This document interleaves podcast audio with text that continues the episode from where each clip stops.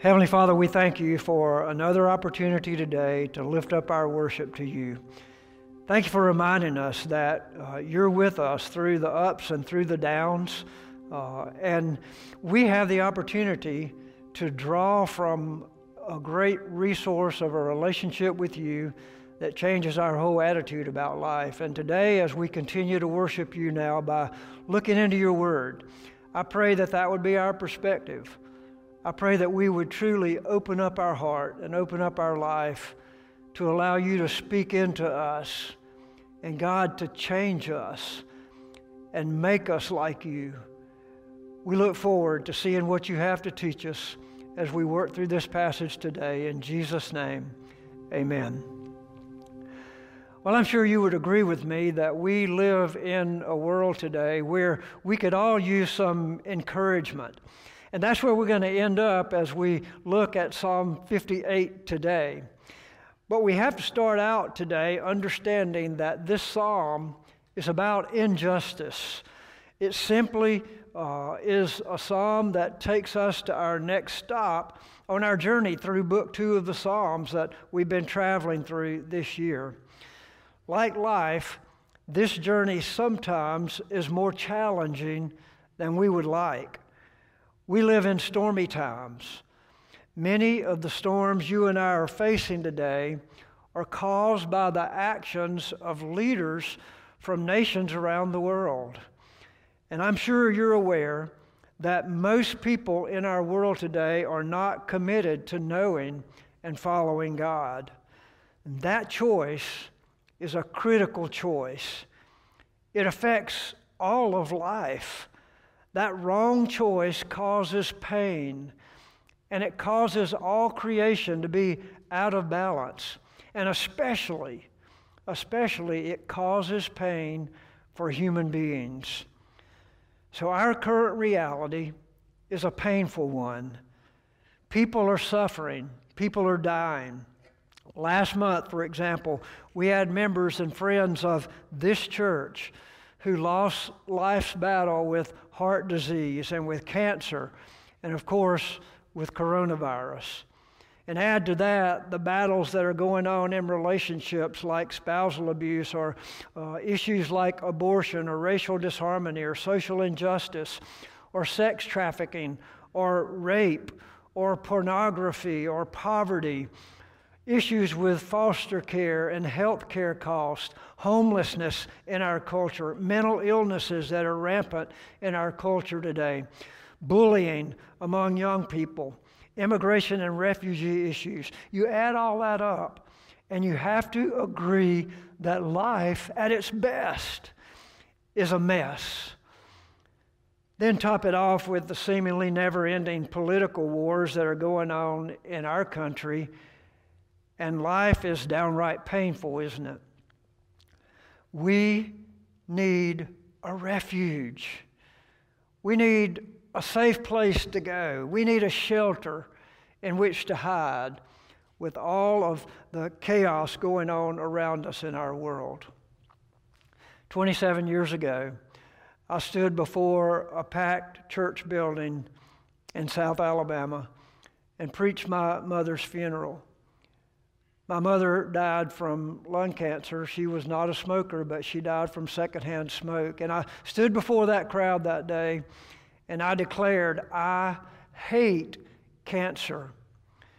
Last week, my brother in law passed away, and the day before he passed away with coronavirus, the doctor, one of his doctors, said to Tracy, James's wife, I hate COVID 19. Psalm 58 takes us there. Some things are hate worthy. And David cries out in the never ending battle for justice and clearly tells it like it is. Last week in Psalm 57, we discovered that man is most satisfied when God is most glorified. And that's where we pick up today, understanding that God is a just God. And to know and obey Him puts us in the battle for justice. as Psalm 57 explains what it should look like when we exalt God, Psalm 58 describes to perfection what it looks like for a person not to exalt God. So open your Bible with me as I read Psalm 58, and let's discover four steps that we can take in the battle for justice. Psalm 58 to the choir master according to Do Not Disturb, a miktam of David. Verse 1 Do you indeed decree what is right, you gods? Do you judge the children of man uprightly? No, in your hearts you devise wrongs. Your hands deal out violence on earth. The wicked are estranged from the womb. They go astray from birth, speaking lies. They have venom like the venom of a serpent, like the deaf adder that stops its ear, so that it does not hear the voice of charmers or of the cunning enchanter. O God, break the teeth in their mouths. Tear out the fangs of the young lions, O Lord. Let them vanish like the water that runs away. When he aims his arrows, let them be blunted. Let them be like the snail that dissolves into slime, like the stillborn child who never sees the sun. Sooner than your pots can feel the heat of thorns, whether green or ablaze, may he sweep them away. The righteous will rejoice when he sees the vengeance. He will bathe his feet in the blood of the wicked. Mankind will say, Surely there is a reward for the righteous. Surely there is a God who judges on earth. This is the word of the Lord to the people of the Lord. So there are four steps to this battle of justice, battle for justice. So let's look at them. Step one is to recognize injustice. We see this in verses 1 and 2. See, David was concerned that the people responsible for judging people were worse than the criminals. He literally was indicting leaders. They were taking the place that only belongs to God. Look at verse 1. Do you indeed decree what is right, you gods? Do you judge the children of man uprightly? No. In your hearts you devise wrongs. Your hands deal out violence on earth. See, David was concerned for justice. These leaders were acting like they were God. And their actions were criminal. Their actions were unjust. Their actions were totally self serving, as far from God as one could get. Now, to even discuss justice, there must be a standard. There, have to be, there has to be a boundary set. And someone has to have the authority and the right to set those boundaries. You can't have this discussion about justice without bringing the true and living God into the discussion because He is the only perfect, righteous, holy, just judge. See, David was livid and he blasted ungodly leaders. So, today, how do we know the right thing to do? Well, it starts by recognizing injustice when we see it. We must draw a line in the right place, and that starts right here in the heart. And I'm not talking about somebody else, I'm talking about you, I'm talking about me. The battle for justice starts in each of our hearts.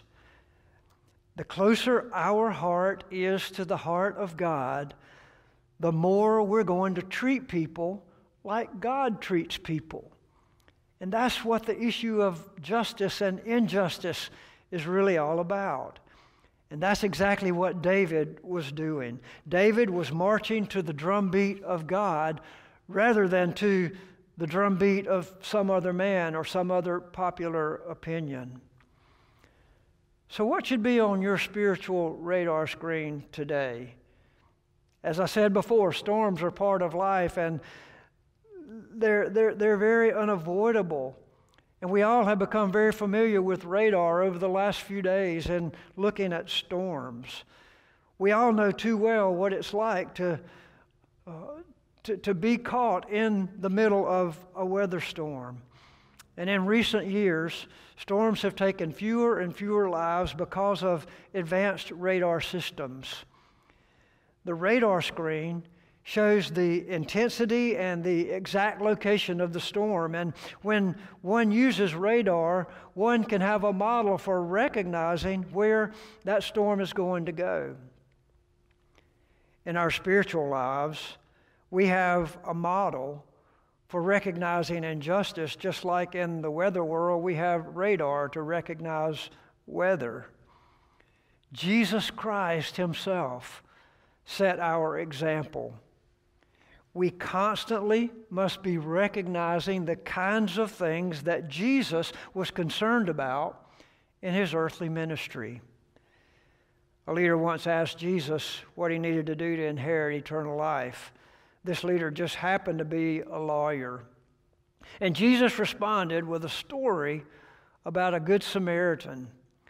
Jesus demonstrated that knowing the right answers is not real faith. Real faith is followed by real actions. So, for too long, I fear that the church has been like the priest and the Levite in this story of the Good Samaritan, where we just walk by the issues of injustice.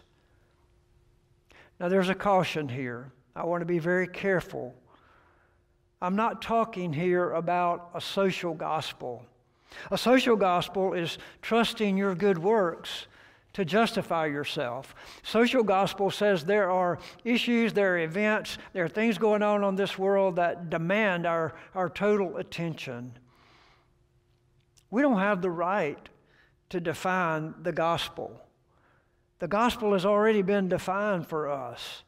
And social gospel puts issues like saving our environment and spousal abuse and abortion and racial disharmony and social injustice and sex trafficking and rape and pornography and poverty and foster care and health care costs and homelessness and mental illnesses and bullying and immigration and refugee issues above the core issue of living under the authority of God. Now, please don't hear what I'm not saying. Uh, all of these issues are important issues. And I think all of these issues are issues that Jesus himself would take a stand for. And when they're abused, he would take a stance against them. But those issues are not the gospel. When we try to do for man what only God can do, we fall into the trap of living under a social gospel. Justice is about doing the right thing for the right reason. And knowing Jesus and showing concern for what he demonstrated concern for is the key. But never substitute that for the truth of the gospel. See, Jesus recognized injustice in leaders and he called them out. And in this psalm, in Psalm 58, David was calling out leaders for their unjust actions. How are, are we today to recognize injustice in our world? You may be in a situation today where you need to boldly say something. You need to speak out against something that is an abuse to other people, to humankind. And you need to do that like David, regardless of the cost. And that's what Jesus did, and that's what David did. So, step one for our battle for injustice is to recognize injustice. Let it be on our radar screen. As you read the Bible, ask the Holy Spirit to reveal areas where you need to be aware of injustice. And I promise you, if you will open your Bible every day and read the Bible with that question in mind, the Holy Spirit will show you what to stand up for and what to say, what to speak out against. Step two, then, is to expose injustice. I recognize injustice and then I expose injustice. David exposed the lies of these wicked leaders. Look at verse 3. He said, The wicked are estranged from the womb. They go astray from birth, speaking lies. They have venom, like the venom of a serpent, like the deaf adder that stops its ears, so that if he does not hear the voice of the charmers or of the cunning enchanter. Now, in this little statement, David exposed two kinds of evil. And I want us to be very careful that we don't fall into the trap of not being aware and not exposing these kinds of evils in our own life and in the lives of others. See, David recognized that from birth, our hearts are evil. That means that we're not God. He said, The wicked are estranged from the womb. That reminds me of that passage in Romans chapter 3 and verse 10, where Paul says, None is righteous, no, not one. And in Romans 3:23 he says for all have sinned and fall short of the glory of God. That means that the glory of God is our standard for living. The boundaries that we must live within are to give glory to God. And that's where injustice begins. Injustice begins when we step outside those boundaries. Injustice begins in the heart of the unrighteous when we try to become God rather than allowing God to be God. See, our human nature is self protective. We're self centered individuals. And that means that we are evil without even knowing it. That's the first type of injustice. It's being evil, being sinful without even knowing it. It might go like this I know I can't afford a particular house or a car or a dress or a boat, but I need to keep up with my neighbors, so I buy it anyway. That's called human nature, and it sounds so innocent. But when it comes time to help someone in distress, then I can't afford to do that. That's called the sin of omission. It starts early in life and then it becomes a way of life. Sins of omission are deadly. We sin without even knowing it. But then there's another type of evil that David describes here, and that is willful disobedience. He said it's like a snake intentionally stopping up his ears and willfully not wanting to hear the instructions of the instructor. This form of evil is a character issue. The real you is always going to come out under pressure, and when pressure is put on you, evil is going to come out. Let me ask you are, are you bold enough to recognize and expose uh, injustice when it occurs? See, anytime you know the right thing to do, but just stop up your ears and fail to hear the instructions from the instructor, then you have fallen into the trap of injustice. Why do people lie, for example? In verse 3, he said they go astray from birth, speaking lies. Lying is at the heart of selfishness, lying is at the heart of injustice. God asked Adam in the garden in Genesis chapter 3, Did you eat the forbidden fruit? And what did Adam say? Adam answered and said, The woman whom you gave to be with me, she gave me the fruit of the tree, and I ate. It's very interesting to me how closely connected lying and injustice are. What's best for me is at the heart of both. So, willful disobedience and unconscious disobedience are both damaging to all creation. So when you see it, David is giving us an example to follow. We need to cry out against it. Step two for the battle for justice is to expose injustice. And listen, it starts with self examination. I don't have the right to judge somebody else until I've looked into my own heart and found that I'm righteous, that I'm perfect. Jesus said it like this Jesus said so many funny things that go under the radar screen. But one day Jesus said, you know, he said, Get the telephone pole out of your own eye before you try to take the toothpick out of your neighbor's eye. And that's at the heart of self examination. That's at the heart of making sure that we're looking at ourselves first rather than looking at somebody else. So, step two for the battle for justice is to expose injustice. Step three, then, is to condemn injustice. I recognize it, I expose it, and then I condemn injustice. David confesses to God in this imprecatory prayer that is just incredible. He cries out to God, he said, Get them back, God. These people are evil, these people are torturing people. And they need to be taken care of. And so he cries out in verse 6 Oh God, break the teeth in their mouths, tear out their fangs of the young lions, O Lord. Let them vanish like water that runs away. When he aims his arrows, let them be blunted. Let them be like the snail that dissolves into slime, like the stillborn child who never sees the sun.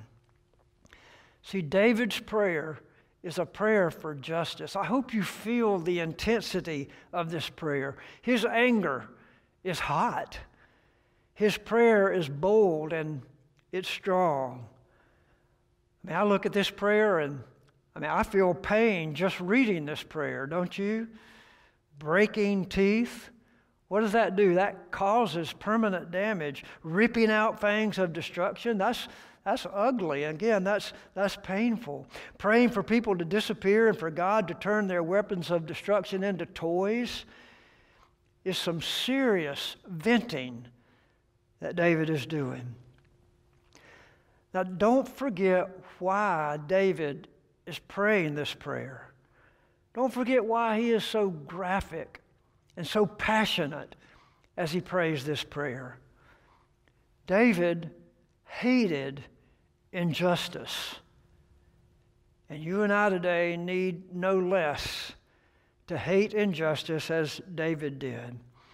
And this prayer just demonstrates the sincerity of David's heart against injustice. He recognized injustice, he exposed injustice, then he prayed for God to do something radical about injustice. I wonder how long it's been since you and I prayed a prayer like that. Fifteen years ago, I spent a week at a Wild at Heart boot camp with John Eldredge out in Colorado with, with 500 men. I had just weeks earlier been asked to resign from a church that I had poured 14 years of my life into. And I went out to Colorado and spent that week, and I was so impressed and so encouraged because the process that Eldridge used that week was to take about 45 minutes in a classroom setting and then send us out uh, by ourselves on the side of the mountain to, to pray and to diligently seek the heart of God about the issue that we were, we were taught about in the classroom. And we spent a whole week going back and forth from the classroom to the mountainside. And the most of that week was spent in prayer. And I have to confess to you that uh, there were some imprecatory prayers that I prayed that week as well. John Eldredge, in his, in his late book, his last book that he wrote, um, has a quote that I think speaks to the heart of the heart of David here. Someone asked him, uh, How do we pray bold prayers? And Eldredge replied, You got to have your heart in it.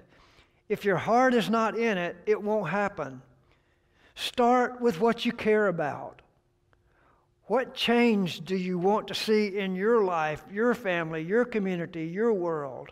If you start with what you care about, it ignites passion in your prayers.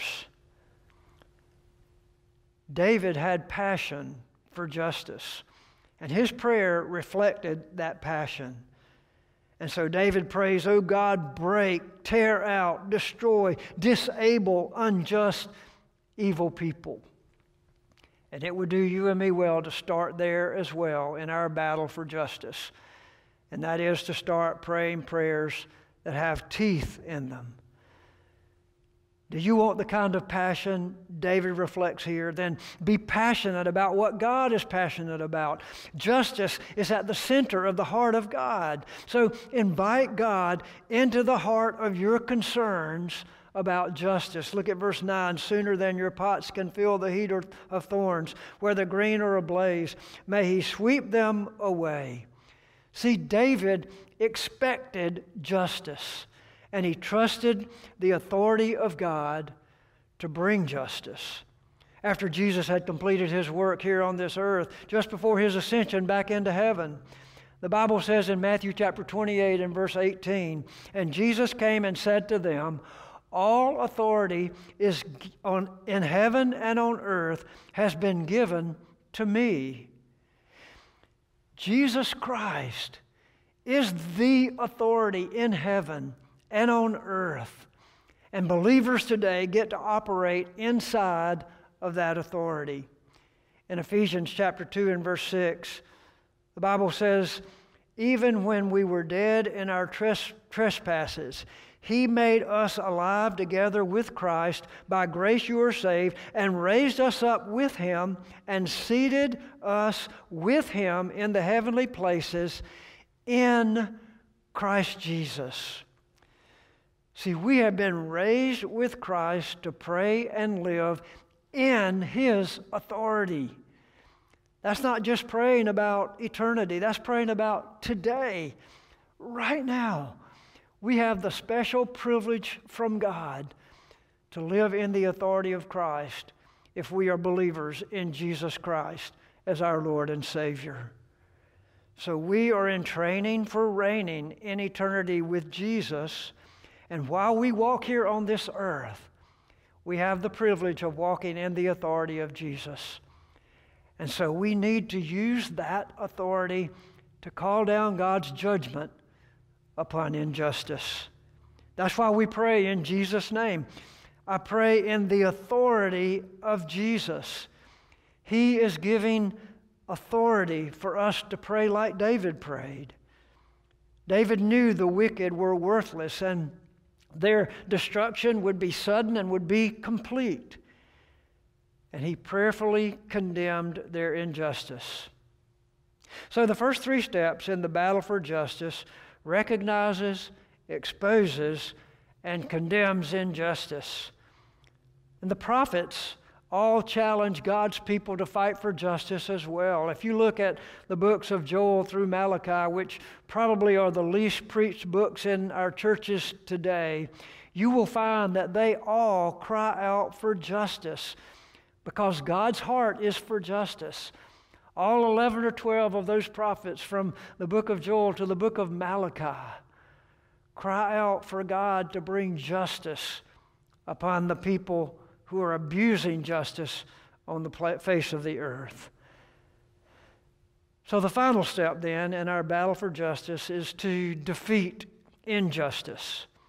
We see this in verses 10 and 11 of Psalm 58. You defeat injustice by knowing and trusting and obeying God. Look at verse 10. The righteous will rejoice when he sees the vengeance he will bathe his feet in the blood of the wicked. So David expresses joy that comes when injustice is defeated. Then in verse 11, mankind will say, Surely there is a reward for the righteous. Surely there is a God who judges on earth. David affirmed that God's justice will prevail. And we have to trust that, just like David trusted that. There, there is within this statement hope that you and I have. Every believer has hope for the reward that God is going to give those who follow after His righteousness. So there's a necessary place for us to begin. And that necessary place for us to begin is by praying to God and asking Him to rain down justice on the unjust and to give victory to the righteous, give victory to those who put their faith and their trust in Him. See, you cannot defeat injustice until your heart is in sync with God's heart. And that's the message of this psalm. You can know all the right things to do, and you can even be doing right things. But if your heart is not connected to the heart of God, you will never defeat injustice. In fact, you'll just fall into the injustice trap. David knew the difference. And you and I will only defeat injustice when the love of our life is knowing and serving and obeying God. Now, I'm all for peaceful demonstrations, and I want you to listen carefully to what I'm saying here. I've even participated in a few peaceful demonstrations myself. But justice will never come through demonstrations. They're great for awareness, but they're not the solution. There's only one way for liberty and justice to prevail true justice and mercy and faithfulness, according to Jesus, only flow from the heart of those fully devoted to God through Jesus. One day he will judge the living and the dead according to 2 Timothy chapter 4 and verse 1. And the reward for the righteous is to care about what God cares about. Defeat injustice through prayer. Defeat injustice by being informed about the issues that God cares about. Defeat injustice by voting your conscience according to what you understand God's Word to be teaching and follow that instruction. See, the greatest way the greatest way to defeat injustice is to be a witness for how Jesus Christ has changed your life. Once you know Him, and once you allow Him to change your life, and once you're obeying Him in that daily walk with Him, you're going to know what injustice issues to take a stand against. You're going to know what justice issues to stand up for. We said it last week, and I said it in the introduction to the message today. But man is most satisfied when God is most glorified. And injustice is the fruit of the failure to exalt God. The fruit is in the root always. And believers have the responsibility to care about the things that Jesus cares about And that great commandment that Jesus gave. He said, Love the Lord your God with everything you have and everything you are. And then he said, And love your neighbor as yourself. Anything less than that leads to injustice. Jesus put the Father first. What priority in your life are you putting ahead of God? Jesus ultimately trusted the Father. Is your ultimate trust in Him? Jesus focused on sharing truth. Are you living and declaring truth? See, anything less than knowing and obeying God leads to injustice. That's why these questions are so relevant to where we live today. We all need a refuge. And surely there is a God who judges on earth, who can be our refuge. So let me wrap it up today with just two points of application. And they're at the heart of this entire psalm. First of all, I want to challenge you to devote your life to knowing God. You say, How do you do that? Well, Jesus said it so well in John chapter 3. In verse 16 and 17, he said, For God so loved the world that he gave his only begotten Son, that whosoever believes in him should not perish, but have everlasting life. For God sent not his Son into the world to condemn the world, but that the world through him might be saved. The gospel is clear. No Jesus, no peace. No Jesus, no peace. See, the greatest need in the world today is for every man, woman, and child to know Jesus. Because when we know Jesus, social injustice goes away. When we know and obey Jesus, social injustice is not even an issue. So, again, I challenge you to devote your life to knowing God today through Jesus. It's the only path to real peace, it's the only path to finding that real refuge. And then, secondly and finally, I challenge you to devote your life to obeying God. Devote your life to knowing God, then uh, devote your life to obeying God. In John chapter 13, Jesus said it this way in verses 34 and 35 A new commandment I give to you, that you love one another. Just as I have loved you, you also are to love one another. By this, all people will know that you are my disciples if you have love for one another. See, there's clearly a deficiency of love in our world today. And when I say love, I'm talking about the kind of love that God demonstrated to us by giving His Son Jesus to be the sacrifice for our sin. If you've never trusted Him, I pray that you will trust Him today. Because once you trust Him and know Him and obey Him, then justice issues become a priority in your life because they were a priority in the life of Jesus. He came to show us how to love. He came to show us and demonstrate for us what love really is. So, obeying God by trusting Jesus is the way to peace today. It's the way to find the refuge that God wants you to find in Him.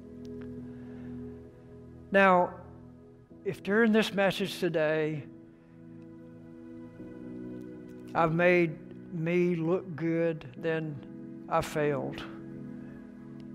If in this message today I have made you feel good, then I failed. If this message today leads you to know Jesus and obediently follow Him, then I've succeeded. Because that's what life is all about in the world of justice. You and I have an opportunity today to allow God to speak to us and to change us. And I pray that you follow me in allowing that to happen. Would you pray with me? God, I thank you today for Jesus. I thank you that you have shown us how to live above the injustice of this world and in spite of the injustice in this world. I thank you for the boldness of David to cry out against injustice. And I pray today that you will give us that same kind of boldness. But before we cry out, I pray that you'll help us to take care of the business that we need to take care of in our own heart. God, help us above everything to know you, to trust you, and then to obey you. And God, I pray that the theme of our heart today will be that I have truly decided to follow Jesus. In Jesus' name I pray. Amen.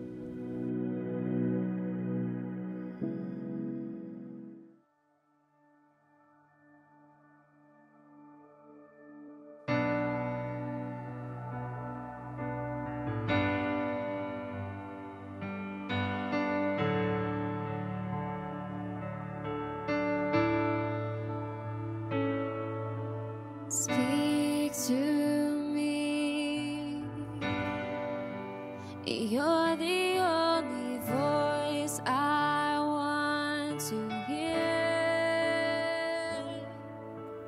Walk with me and show me.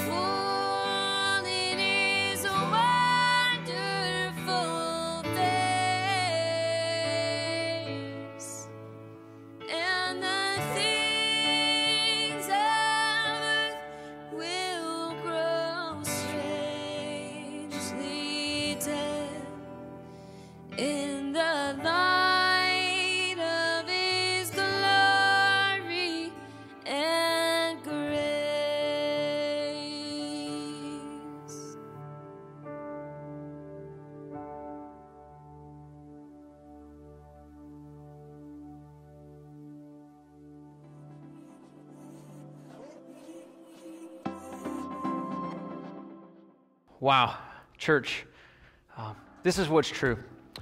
I'm a sinner, and you're a sinner, which means that for all of us, it's easy for us to hear a message like that and to think that it's for anyone and everyone but ourselves. But we can't do that. Uh, I'm praying right now that the Spirit of God would work in your heart to show you uh, where you can become more like God, where you can love the things that He loves and hate the things that He hates. Uh, we all need to take steps. We all need to grow today. And so I'm praying uh, that you'll join us in being humble enough uh, to repent where we need to repent and to take bold steps where we need to um, love people and serve people in our world today. Uh, as always, we're just so thankful that you all have continued to be faithful in giving and supporting the church through, through this time. Uh, at this time, if you want to continue to give and worship in that way, we want to invite you to do that by either uh, sending a check in to the church at our P.O. box, uh, coming and dropping a, a check off at the church at our safety box right beside the front door, or by using our online uh, giving option uh, that, that is seamless for you there. Uh, we love you guys. Uh, we, we are praying for you. And if you have anything that you need, we, we hope that you would reach out to us so that we can partner with you and, and pray with you through that. Uh, we will see you soon, and we love you so much.